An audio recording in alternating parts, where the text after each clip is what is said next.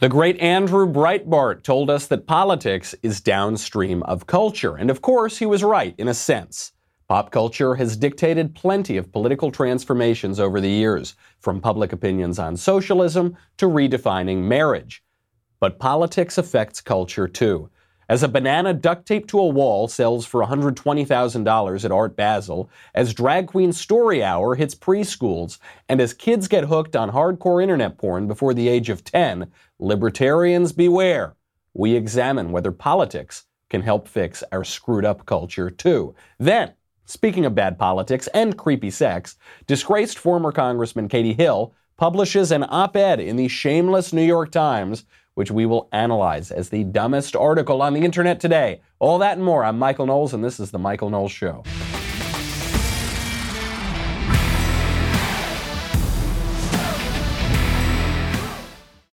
All right, welcome to our new set. We've been waiting for our new set for about 55 years now, I think. We are on it. Very exciting. That's the good news here. There's a lot of good news in Washington, at the White House, bad news on the Capitol for Democrats.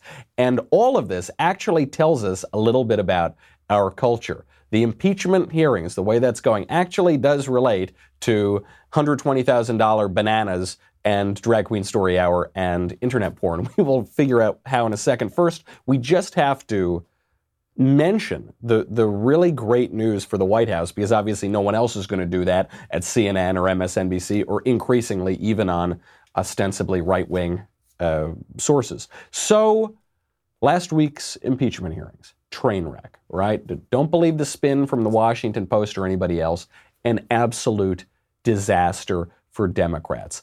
The impeachment inquiry hearings didn't come up with any evidence that Trump committed wrongdoing. Then you had those three awful professors. One was less likable than the next. And the only one who had any sense was Jonathan Turley, who's actually a liberal law professor, though he was called by the Republicans. And he pointed out in a really calm, erudite, ironclad way that the Democrats don't have nothing on President Trump. You don't need to take my word for that. You don't need to just accept and say, oh, Michael is putting spin on this for the president. It isn't just me. Even Jake Tapper, even CNN believes that last week's impeachment hearings were a train wreck. Tapper is now asking Nancy Pelosi if she's afraid that she ended up helping Trump with the impeachment. He's asking if she will regret the impeachment process if the impeachment process ends up helping Trump. It looks right now like it will help Trump. And what is Nancy Pelosi going to say? She's not going to say, yeah, you're right, Chuck. We made a huge, or yeah, you're right, whatever his name is, Jake. We made a huge mistake. We never should have initiated the impeachment hearings. No, she's not going to do that. She's going to double down, but her response is just not believable. If you wake up the day after Election Day 2020 and exit polls show that impeaching President Trump helped him get reelected, would you have any regrets? No. This isn't about politics at all. This is about patriotism. It's not about partisanship. It's about honoring our oath of office. This is the first president has committed all of these things. As the constitutional experts said yesterday, nobody ever has even come close. Not Richard Nixon even came close to his dishonoring his own oath of office. So no, this isn't, politics is not even a consideration in this. This is about protect and defend the Constitution. You know, it is actually impressive that somebody could tell such an obvious and egregious lie as the impeachment of Donald Trump has nothing to do with politics. The impeachment that we've been pushing for now 4 different reasons, the first 3 of which failed, and the 4th is probably going to fail too, since before he even took office. Yeah, it has nothing to do with politics. It is impressive that someone could be in politics so long, to become so cynical, to be able to tell an absolutely egregious lie with a straight face. But you can see, even in the way Pelosi's talking, she stammers a little bit. She holds up. She's, even for her, and she is so past shame on this, it's a little difficult to get it out. She says, well, look, Jake, this has nothing to do with politics. This is about how he's so much worse than Nixon. The implicit question here is, how is he worse than Nixon? What did he do? She never gives an answer. In all of the things that he did, you know, from the first thing to that other, the thing he did after that. And then finally, the third thing, that was almost worse than the first two. Well, how about you name them, Nancy, except you can't, because all of the charges that you've made, treason, bribery, extortion, this, have been completely knocked down. There's no evidence of it whatsoever. She might as well go back to Russia collusion. We had a 2.5-year, $30 million investigation into that, came up with nothing, but go back, at least that one has a specific charge. This is what, bribery? How is what he did bribery? They got nothing, right? So Nancy Pelosi does her best to stammer through this. Representative Al Green, one of my favorite members of Congress, this Democrat who just, he keeps saying the things that they're not supposed to be saying, like Al Green said at the very beginning of Trump's, I think it was just after he'd been elected, but maybe not even before he was sworn in. He said, yeah, we got to impeach this guy. Then slightly after he got sworn in, he says, yeah, we got to impeach him. Why? I don't know. We got to impeach him because if we don't impeach him, he's going to get reelected. He just keeps being accidentally honest about the Democrats' plans. Al Green knows that all of the current charges against the president are so vague, so nebulous, they're not real. So Al Green has a new argument for impeachment. The new argument is that we have to impeach Trump to deal with slavery. I know that you introduced one of those first impeachment resolutions against Trump, and let's look at how that went down. It actually lost 364 to 58. How do you think this process ends if more evidence is revealed? And are you concerned at all that Americans are having a waning interest as this process drags on? Well, it was yesterday, in fact, that we celebrated, in a sense that we had something that was brought to the floor. I do believe, ma'am, that we have to deal with the original sin. We have to deal with slavery. Slavery was the thing that put all of what President Trump has done lately into motion. Until we deal with the issue of invidious discrimination as it relates to LGBTQ community, the anti-Semitism, the racism, the Islamophobia, the transphobia, and also the misogyny that he has exemplified, I don't think our work is done. Oh, okay. Yeah, that makes sense. So they don't have him on Ukraine. They don't have him on Russia. They don't have him on taxes. They don't have him on Stormy Daniels. So now we need to impeach Trump because of slavery. What about the other 44 presidents? You're going to impeach them over slavery? Nope, just Trump. We need to wait. We've had slavery in America. We had slavery beginning in the 17th century, and we had it up until the mid-19th century. And then we didn't have it anymore after that. And then we had to wait about 150 years. And then we needed to impeach the 45th president to deal with slavery. And that is such a ridiculous statement that I think Al Green heard it in his head. So then he corrected it even during the statement. He said, and also racism, sexism, misogyny, homophobia, transphobia, phobiaism. We need to impeach Trump for phobiaism. They can't nail him on any actual impeachable offense. So it's just all this vague neologisms, were new words that have been created for an ideological purpose, all of which amount to orange man bad. Now, this is at the same time that Trump got some pretty good news on the political front this week, and the good news on the political front is actually affecting the cultural front. Before we get to that, I've got to thank our friends over at Root Insurance. The thing about car insurance is that good drivers subsidize bad drivers. That's just how it works. The way it works is if you're a good driver, you always use your turn signal, you're always paying attention, doing a good job, you are subsidizing bad drivers because the rates are going to go up for everybody when you can't figure out who's the good driver, who's the bad driver. Well, what if good drivers didn't have to pay for the bad drivers? Root Insurance thinks that the old way of pricing car insurance is unfair, so they developed a mobile app that measures driving behavior. I really love it. I love that they're bringing a new way of thinking to the car insurance market. By removing bad drivers from the equation, Root saved good drivers up to 52% in 2019. 52%. In 2019, Root was the fastest growing direct insurance company in the U.S. It is the world's first mobile-first car insurance company. They base their rates primarily on how you drive, not on who you are, right? On how you're actually driving. It's super cool. The Root Insurance card is available right from your phone. If you get into an accident, you can file a claim directly from the app. It makes a whole lot of sense. Very, very simple. It's just look, as technology evolves, sometimes certain industries get stuck in the old way of doing things and they don't take advantage of new technology. Root is innovating. They are leading the way. All you have to do, download the Root Insurance app, drive normally for a few weeks during the Root test drive, see how much you can save. Give Root a try. Go to the App Store and download the Root Insurance app. Sign up in less than a minute to start your test drive today. That is ROOT. Again, download the Root app today or visit joinroot.com to learn more and see how much you could save. Root reserves the right to refuse to quote any individual premium rate for the insurance advertised herein. Savings based on national reviews supported by actual customers. Form 1, not available in all states. This product is not available in California. Drats. Okay, good news from President Trump here. Or from Trump and for Trump. The good news is this jobs report. What happened in the November jobs report? You probably haven't read about it very many places. 266,000 new jobs created. Unemployment at a 49-year low. 12-month wage growth is at 3.1%. Very, very strong. 54,000 manufacturing jobs created. Black and Hispanic unemployment at or near record lows. You couldn't ask for more good news. Right? Pretty much every single box you could check, everything is doing great. This is great news, and it really matters on the cultural front. If politics were merely downstream of culture, those numbers wouldn't matter, right? Because you wouldn't, who cares about the political events? That's not going to shape the future. The only thing that's going to shape the future is movies, right? If politics were merely downstream of culture. But guess what? Putting food on the table is a cultural issue.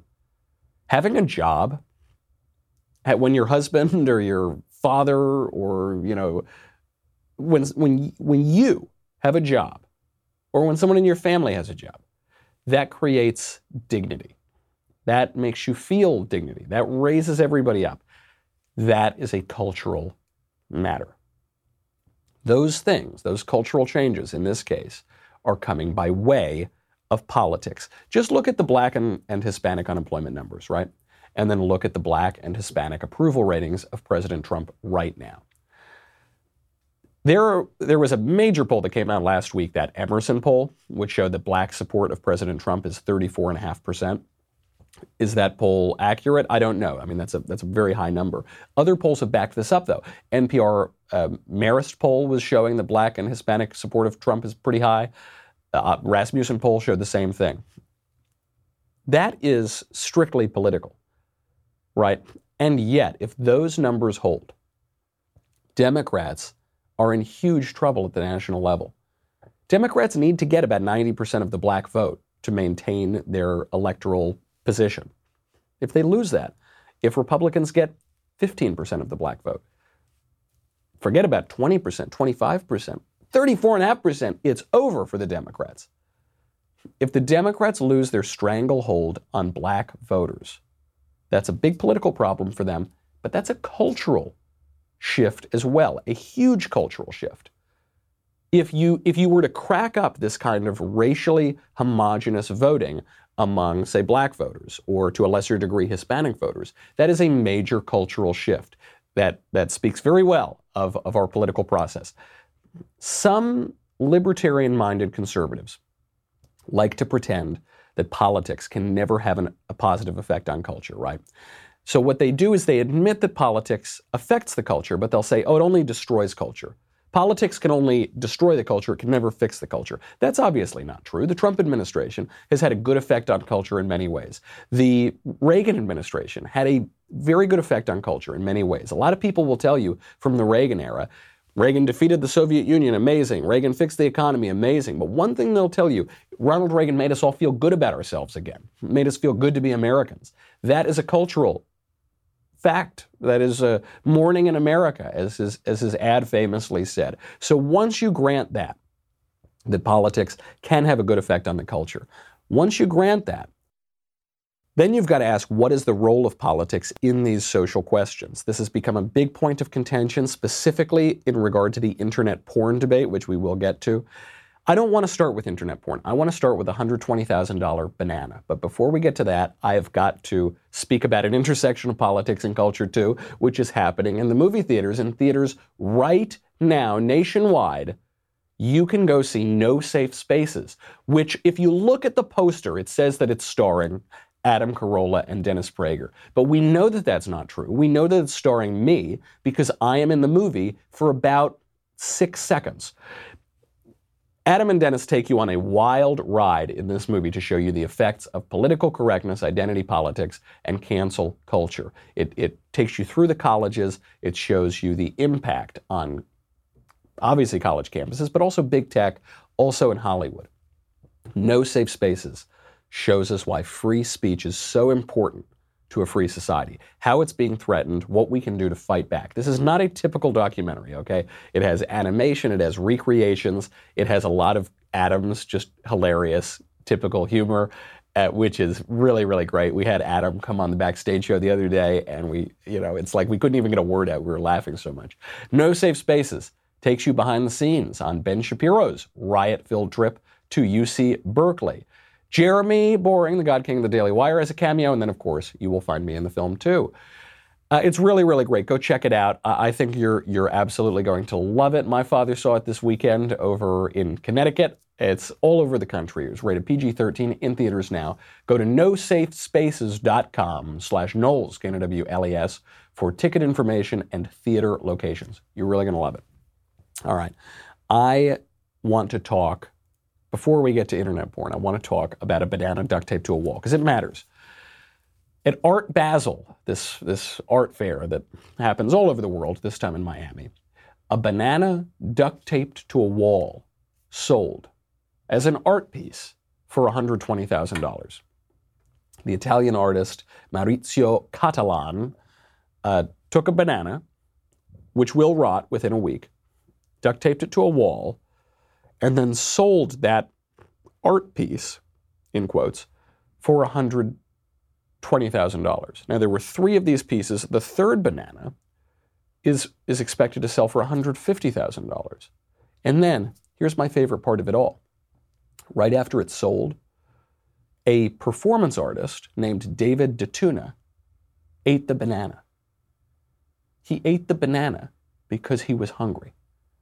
So some guy buys this banana duct taped to a wall for $120,000 because he's an idiot, and then David Datuna eats his banana. This shows us a major problem with our culture. A culture that spends $120,000 on bananas taped to walls. A culture that considers a banana taped to a wall to be art has lost its sense of the meaning of the word art. It has lost its sense of beauty. It has lost its sense of what is good and what is true. Another one of these, a portrait, apparently hyper-realistic portrait, I'm not going to subject you to looking at it, of Channing Tatum's private area, went up on eBay. It sold for $6,600. This was done by an LA artist. Contemporary art is terrible. Generally speaking, with very few exceptions, is terrible. The paintings, the movies, the plays, the novels, and the buildings. Now, politics is downstream of culture, okay, but can politics play a role here? Of course it can. I'm not saying we have to ban bananas taped to walls, though maybe that wouldn't be such a terrible idea, but I don't think we have to do that. But just think about the role of politics in art. Think about the buildings. I was in Grand Central the other day. I was in New York. Grand Central, one of the most beautiful buildings in all of New York, maybe the most beautiful building in New York. Grand, huge, gorgeous. It's made in the Beaux-Arts style. It's got beautiful, intricate design and ornamentation. And it's big and it's grand and it's central. Compare that to the Freedom Tower, the new World Trade Center building. It's ugly. It's an ugly building. It's nothing. What is it? It's nothing. It's a big glass rectangle. Cool. Great. Nothing permanent about it. Nothing enduring. Nothing beautiful. It's just a big box where people can do work. The city is paying for, certainly for parts of both of these buildings and for maintenance and for security. Compare the old Penn Station. People don't remember this. The old Penn Station in New York, one of the most beautiful buildings in New York. Grand, beautiful. When you walked in there, you felt like you were a king arriving. Then there's the new Penn Station, which has that monstrosity, Madison Square Garden, on top of it. When you walk in there, you feel like you're a rat scurrying around underground, just trying to get to where you're going so you can run in your little treadmill for long enough and then go back home and sit in your other tiny little box. Those buildings are works of art. Okay, they're funded by the government. They really affect our lives.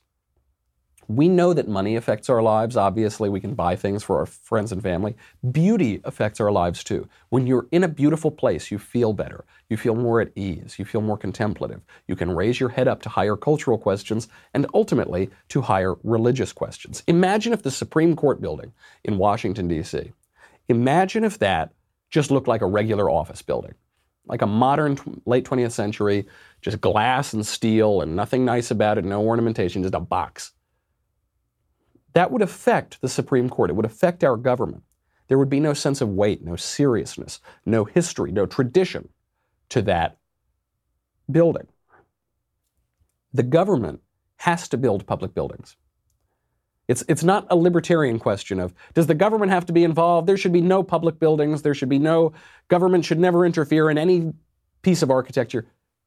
It does. The government does that. It has a role to play in the building of public buildings. Since it does, the question we have to ask is, what should conservatives ask from this? And conservatives should ask the government to make beautiful buildings. We have a role. We want beauty. We know that the government does affect the culture. We know that the politics does. Whether you want it to or not, it does.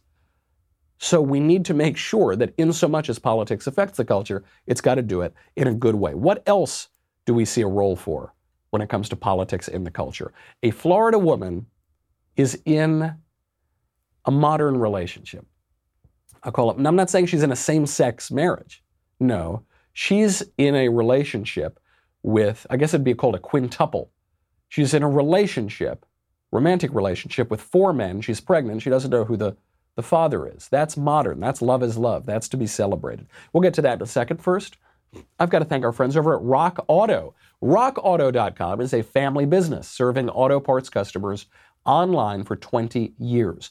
Go to RockAuto.com to shop for auto and body parts from hundreds of manufacturers. Look, I know very little about cars other than I like them and I like to go fast in them. This was about 2-3 months ago. I broke down on the drive up from LA to San Francisco. Now you go and you try to get the auto parts. What's so weird about shopping for auto parts is you go to a store, they don't have the part, they just go online and they charge you a huge markup. You don't need to do that. You can do it yourself. It's so easy to navigate. Rock Auto has everything from engine control modules and brake parts to tail lamps, motor oil, and even new carpet. Whether it's for your classic or your daily driver, get everything you need in a few easy clicks delivered directly to your door. The thing especially I love about the rockauto.com catalog is that it is super easy to navigate. You can see all the available parts for your car. You can choose the brands, specifications, and prices you prefer. Amazing selection, reliably low prices. RockAuto.com. Go there right now, see all the parts available for your car or truck. Write Knowles, K-N-O-W-L-E-S, in their How Did You Hear About Us box so that they know that we sent you. RockAuto.com. Head on over. A Florida woman is in a quintuple with four men. This was just chronicled on a show called Love Don't Judge. Here she is. This is Tori. She fell in love with Travis and Ethan and Mark and Chris. Their four-way relationship is working wonders for them. The relationship could best be described by having Tori as the hub and all of us are spokes on a giant wheel. But not everyone understands the dynamic. I was like, oh, you're kidding, that you're joking. How will this poly relationship cope with a further addition to the family? And so who's the father of the baby?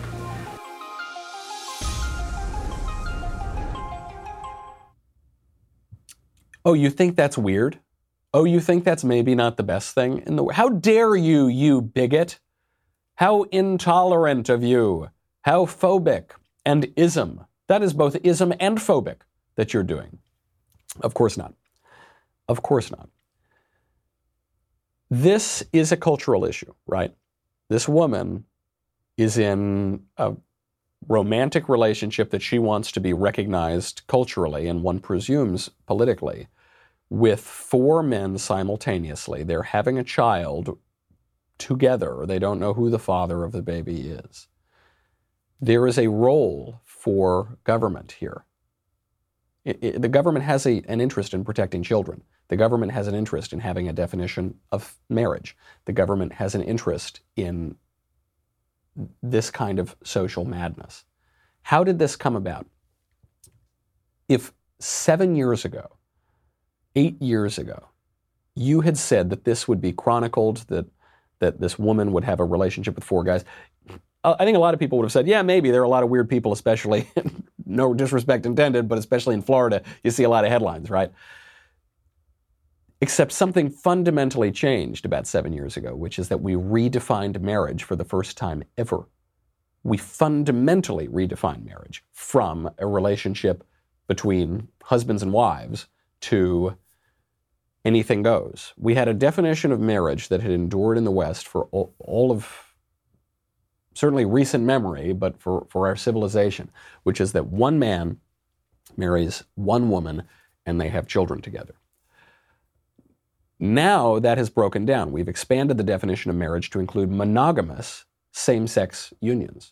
Well, why monogamous? If the whole argument for redefining marriage to include monogamous same-sex unions is love and how dare you judge and the heart wants what the heart wants, then who are you to exclude this woman and her four creepy boyfriends from marriage? Doesn't make any sense. There will be a political push to legalize polygamy. There already is in some quarters, and there is no limiting principle on the Supreme Court's crazy decision to redefine marriage because Justice Kennedy woke up and felt like a romantic poet one day.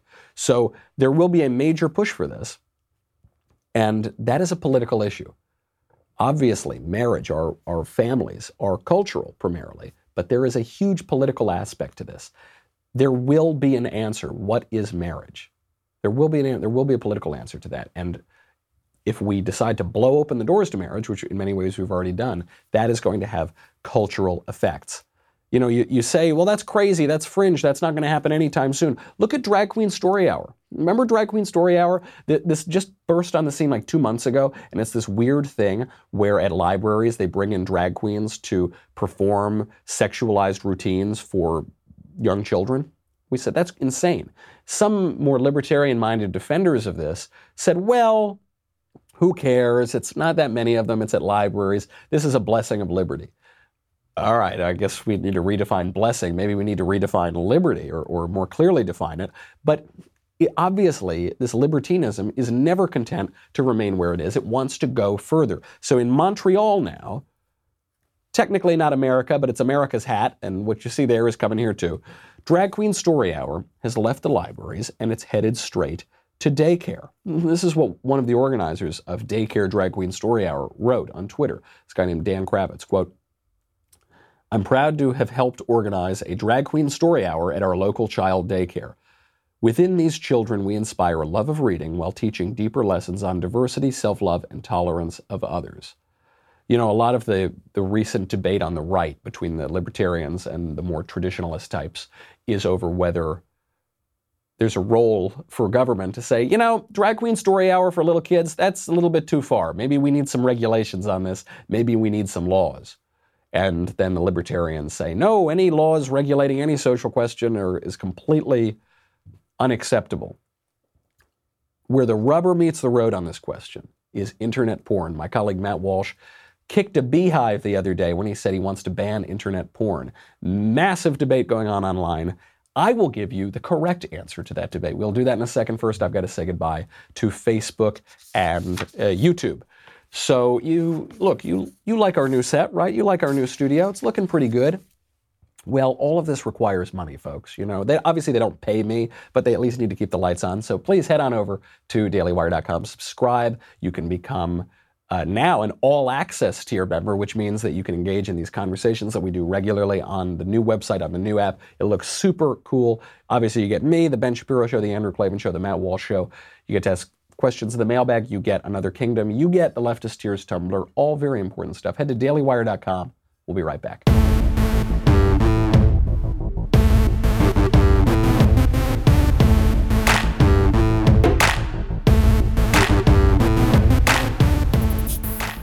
All right. This all comes down to internet porn. It's where it all comes. Welcome. They say sex sells, so we're now at the sex portion of the show. The culture is moving radically left at an increasing rate. Okay, that woman with the four dudes, that's going to be a political debate very soon if it isn't already. Drag Queen Story Hour is certainly a political matter now. And porn is where a lot of this is being fought. Frankly, I think it's a cause of a lot of the confusion. Matt Walsh kicked off this kerfuffle on the internet when he said we need to ban porn and we should jail pornographers. This elicited outrage from the more libertarian-minded segments of the right. Okay, there was a writer for the DC Examiner, Brad Palumbo. He tweeted out, quote, "New rule, all the young TradCon dudes tweeting about how they support porn bans must post their unredacted web browsing history." Okay, this is the kind of typical response of the more libertarian-minded people, which is, hey, you think that we should regulate something that's bad? Have you ever done that bad thing? Well, then you have no standing here because you're a hypocrite. No. First of all, hypocrisy is the tribute vice pays to virtue. But further, beyond seeing in this a kind of contradiction, some guy looked at internet porn like all guys have done in America. Well, then you can never say that internet porn is bad.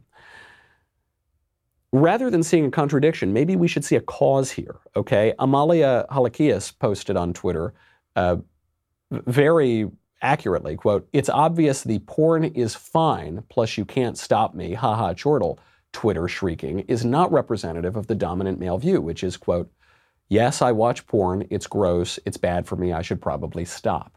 This seems much clearer to me, you know. Who knows more about the dangerous effects of crystal meth?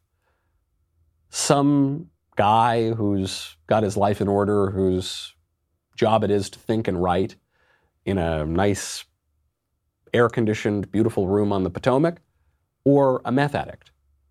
Probably the meth addict knows what's better. You know, I notice the people clamoring for, say, the total legalization of drugs like heroin or crystal meth, they're never the people who are hooked on heroin or crystal meth. It's always people who have really abstract ideological views of politics, whose lives are basically in order. That doesn't seem to make a whole lot of sense to me, you know. Ben Domenech at The Federalist, he tweeted out a similar version.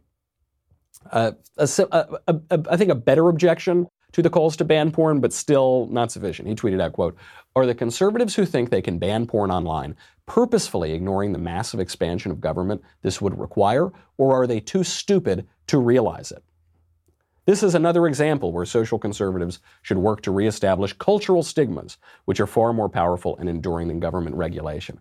So he's making the argument that politics is simply downstream of culture. You can't really affect the culture in a good way with the politics. And do you realize how crazy it would be to jail pornographers? We could never do that, except we do that, and we've done that recently, which perhaps Ben forgot, and I think a lot of conservatives forgot. We've prosecuted hardcore pornographers as recent as 2008.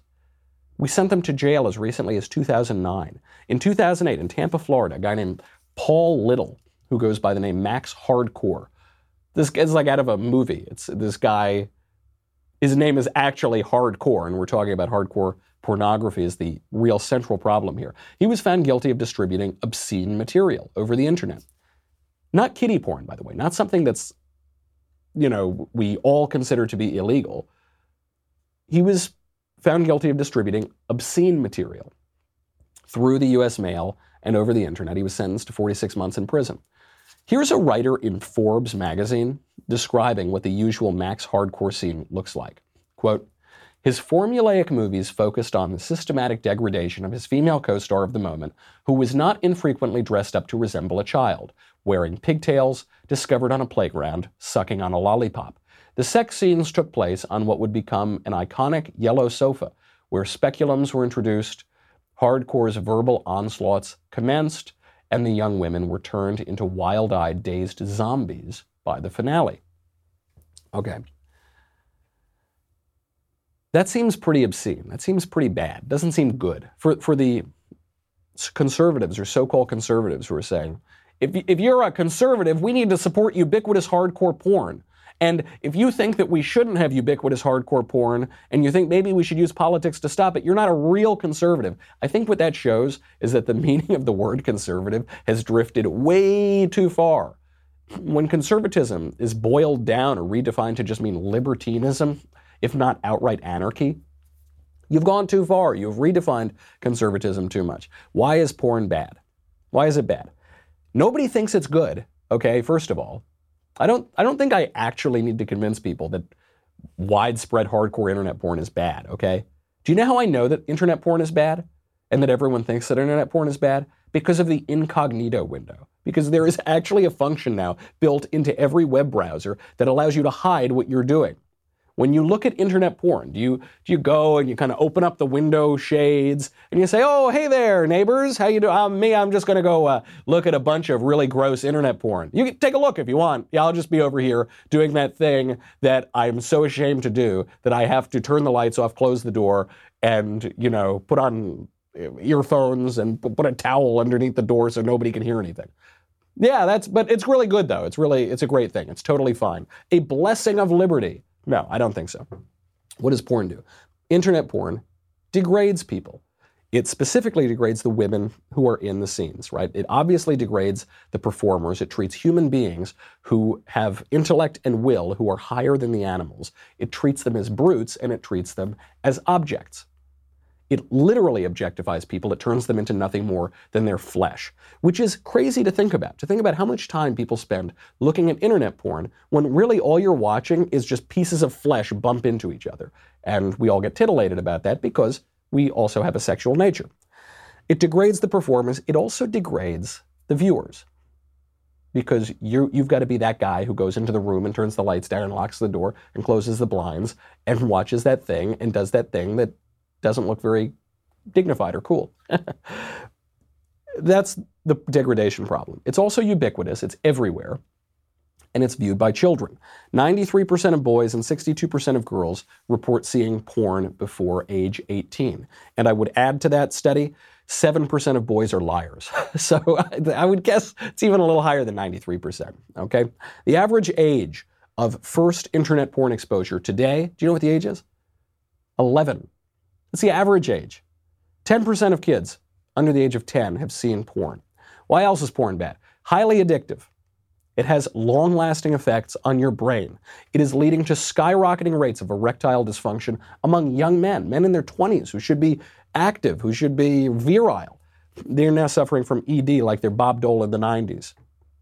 It also has long-lasting effects on your soul. That's a question for another day. It's also disgusting. It's just gross. Right? The porn is gross. I think the people who watch the porn, which is statistically like every guy in America, but hopefully there's a movement now to really fight back against this. So I hope that number is going down. You know, especially when the internet was first invented, like everybody was doing it. I think only now are we seeing the dangerous and deleterious effects of it.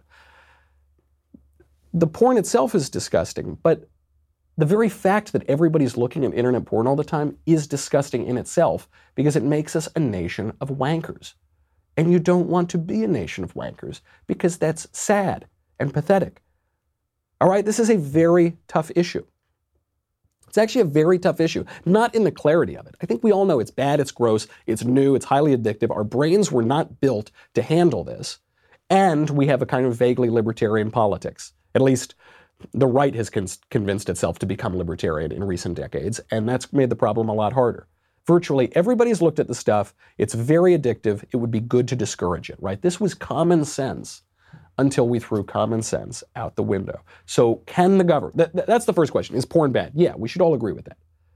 And if you don't agree with that, I think you're kidding yourself.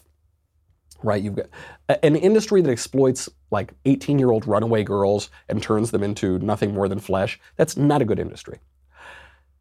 The next question is, can the government do something about it? The libertarian immediately says, no, oh, God, heaven forfend, clutch your pearls. Yeah, of course the government can do something about that. We regulate gambling, booze, and tobacco on the internet. You need to prove that you're 21 to buy a pack of cigarettes online. When I try to buy cigars online, it's difficult. It should not be difficult, all right? We also should make it easier to buy cigars online. It's an issue for another day. You need an ID to buy a Playboy if you go up to a magazine rack. So why is everybody so frazzled about the prospect of applying the exact same regulations that we have for cigarettes and nudie mags to internet porn? Doesn't make a whole lot of sense. There is no constitutional right to internet porn, okay? There's this common objection to regulating porn, which is that it's un-American to regulate porn. What are you talking about? We have had obscenity laws in this country forever. We currently have obscenity laws in this country. We threw pornographers in jail under those obscenity laws 10 years ago. Look, you might not like it. You might say, well, we got to get rid of those obscenity laws. Okay, but don't tell me it's un-American. It's perfectly American. The country was founded by religious zealot Puritans who left England for Leiden and left Leiden for America and practiced a very, very puritanical form of Christianity, which I am not advocating. But you can say it's un-American. You know, there's this common objection. I think it's one of the most pernicious lies that people have bought into in politics, which is that you can't legislate morality. That's what you hear. You can't legislate morality. Of course you can. Not only can you, you must. You cannot legislate without legislating morality. We exclusively legislate morality. What do I mean by that? When you're arguing about tax rates, something as basic and boring as tax rates, you are using moral arguments. You're saying, well, I have a right to my property, and I have some duty to the government, but because of my property rights, I should keep more of my property. When you're arguing about healthcare, those are moral arguments. We're on the right side of history. We need to extend modern medical technology to everybody because that is good and right and just. And the other side of the argument will say, how dare you? You're totalitarian. You're stealing my money. You're infringing on my liberty, which is a God-given right, and I'm going to keep my liberty. They're both making moral arguments. Everybody makes the moral argument. When it comes to healthcare and everything else, parking tickets. Laws governing parking tickets involve moral arguments. The rights to public land, the rights to private property. You do legislate morality, right? When it comes to high-speed internet porn, it's a new problem. It's a major social problem. It has victims. It's affecting people's health, especially young men. It's more or less completely unregulated now. There's double standards when it comes to other kinds of pornography and gambling and other vices. And it's making us a bunch of wankers. Do not be a wanker. That's not a good country to have. If you are a wanker, go to confession and try to stop. But at the very least, forget the personal questioning, just from a social perspective, from a political perspective. We don't want to be a nation of wankers, so we should take these questions seriously. Before we go, I've got to get to Katie Hill. Speaking of creepy, creepy sex. You remember Katie Hill. She is that former congressman who was involved in a throuple with her husband and a female staffer who was right out of college, and she sexually exploited this staffer, and she put her on the payroll, and she dumped her, and she moved her away, and the staffer was heartbroken. If Katie Hill were a man, this would be the biggest sex abuse, sexual harassment case in all of Congress. Or if Katie Hill were a Republican, same thing. But because she's a Democrat woman, they're trying to make her seem like a victim. The New York Times, absolutely shameless, publishes an op-ed. Katie Hill, it's not over after all. I overcame the desperation I felt after stepping down from Congress, and I'm still in the fight. Here's what she writes. On November 6, 2018, I was elected to Congress. At 31, I was one of the youngest women ever elected to the House of Representatives. 1 year later, I was sitting on a train to New York to meet with my lawyers about suing the Daily Mail for cyber exploitation. And I was no longer a member of Congress. Suing because she's a victim. She stepped up to a microphone. It was the first time I had spoken publicly since my relationship with a campaign staffer was exposed, since the naked photos of me, taken without my knowledge and distributed without my consent, had been posted online. since wild accusations from my estranged husband about a supposed affair with a congressional staffer, which I've repeatedly denied, since I had resigned my hard-fought seat in Congress. Now notice, she doesn't actually deny the allegations. She says that she has denied them, but she doesn't say they're not true. Why? Because they're obviously true. And by the way, she obviously knew the photos were being taken. She's looking at the camera in many of the photos. So that's a lie too. She goes on. That day, oddly, I didn't get nervous the way I normally did. I got every part of the routine right. I felt calm and strong as I began to speak because I had to be. I needed to say something to the countless people who had put their faith in me. I needed to say something to the girls and young women who looked up to me.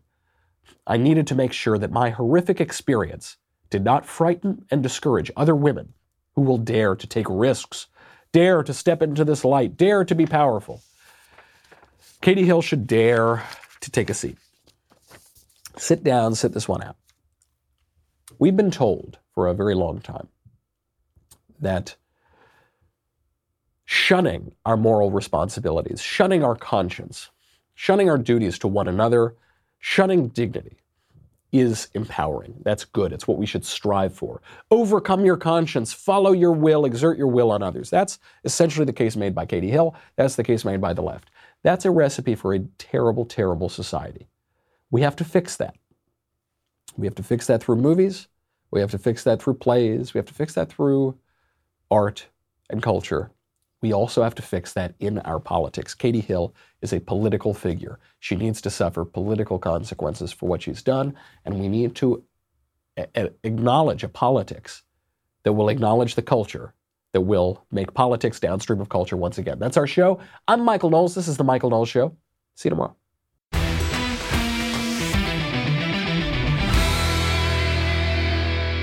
If you enjoyed this episode, and frankly, even if you didn't, don't forget to subscribe.